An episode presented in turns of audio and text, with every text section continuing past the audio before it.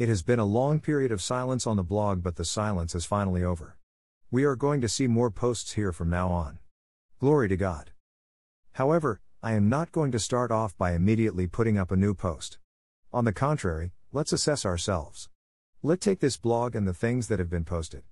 This blog is very young, so it is very possible to keep track of all that has been posted here. The blog started off with the bigger picture to how to make your prayer life work and then to what God told me about offertory and the very last post before the period of silence being keys to correct interpretation of the Bible. The keys to correct interpretation of the Bible is a series I'm going to be continuing soon.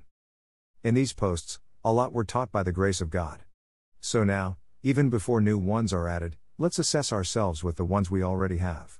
Cause sometimes, what you need is not something new but a revision of what you already have. So let's take the lessons taught in every post, the ones we have read, and let's assess ourselves.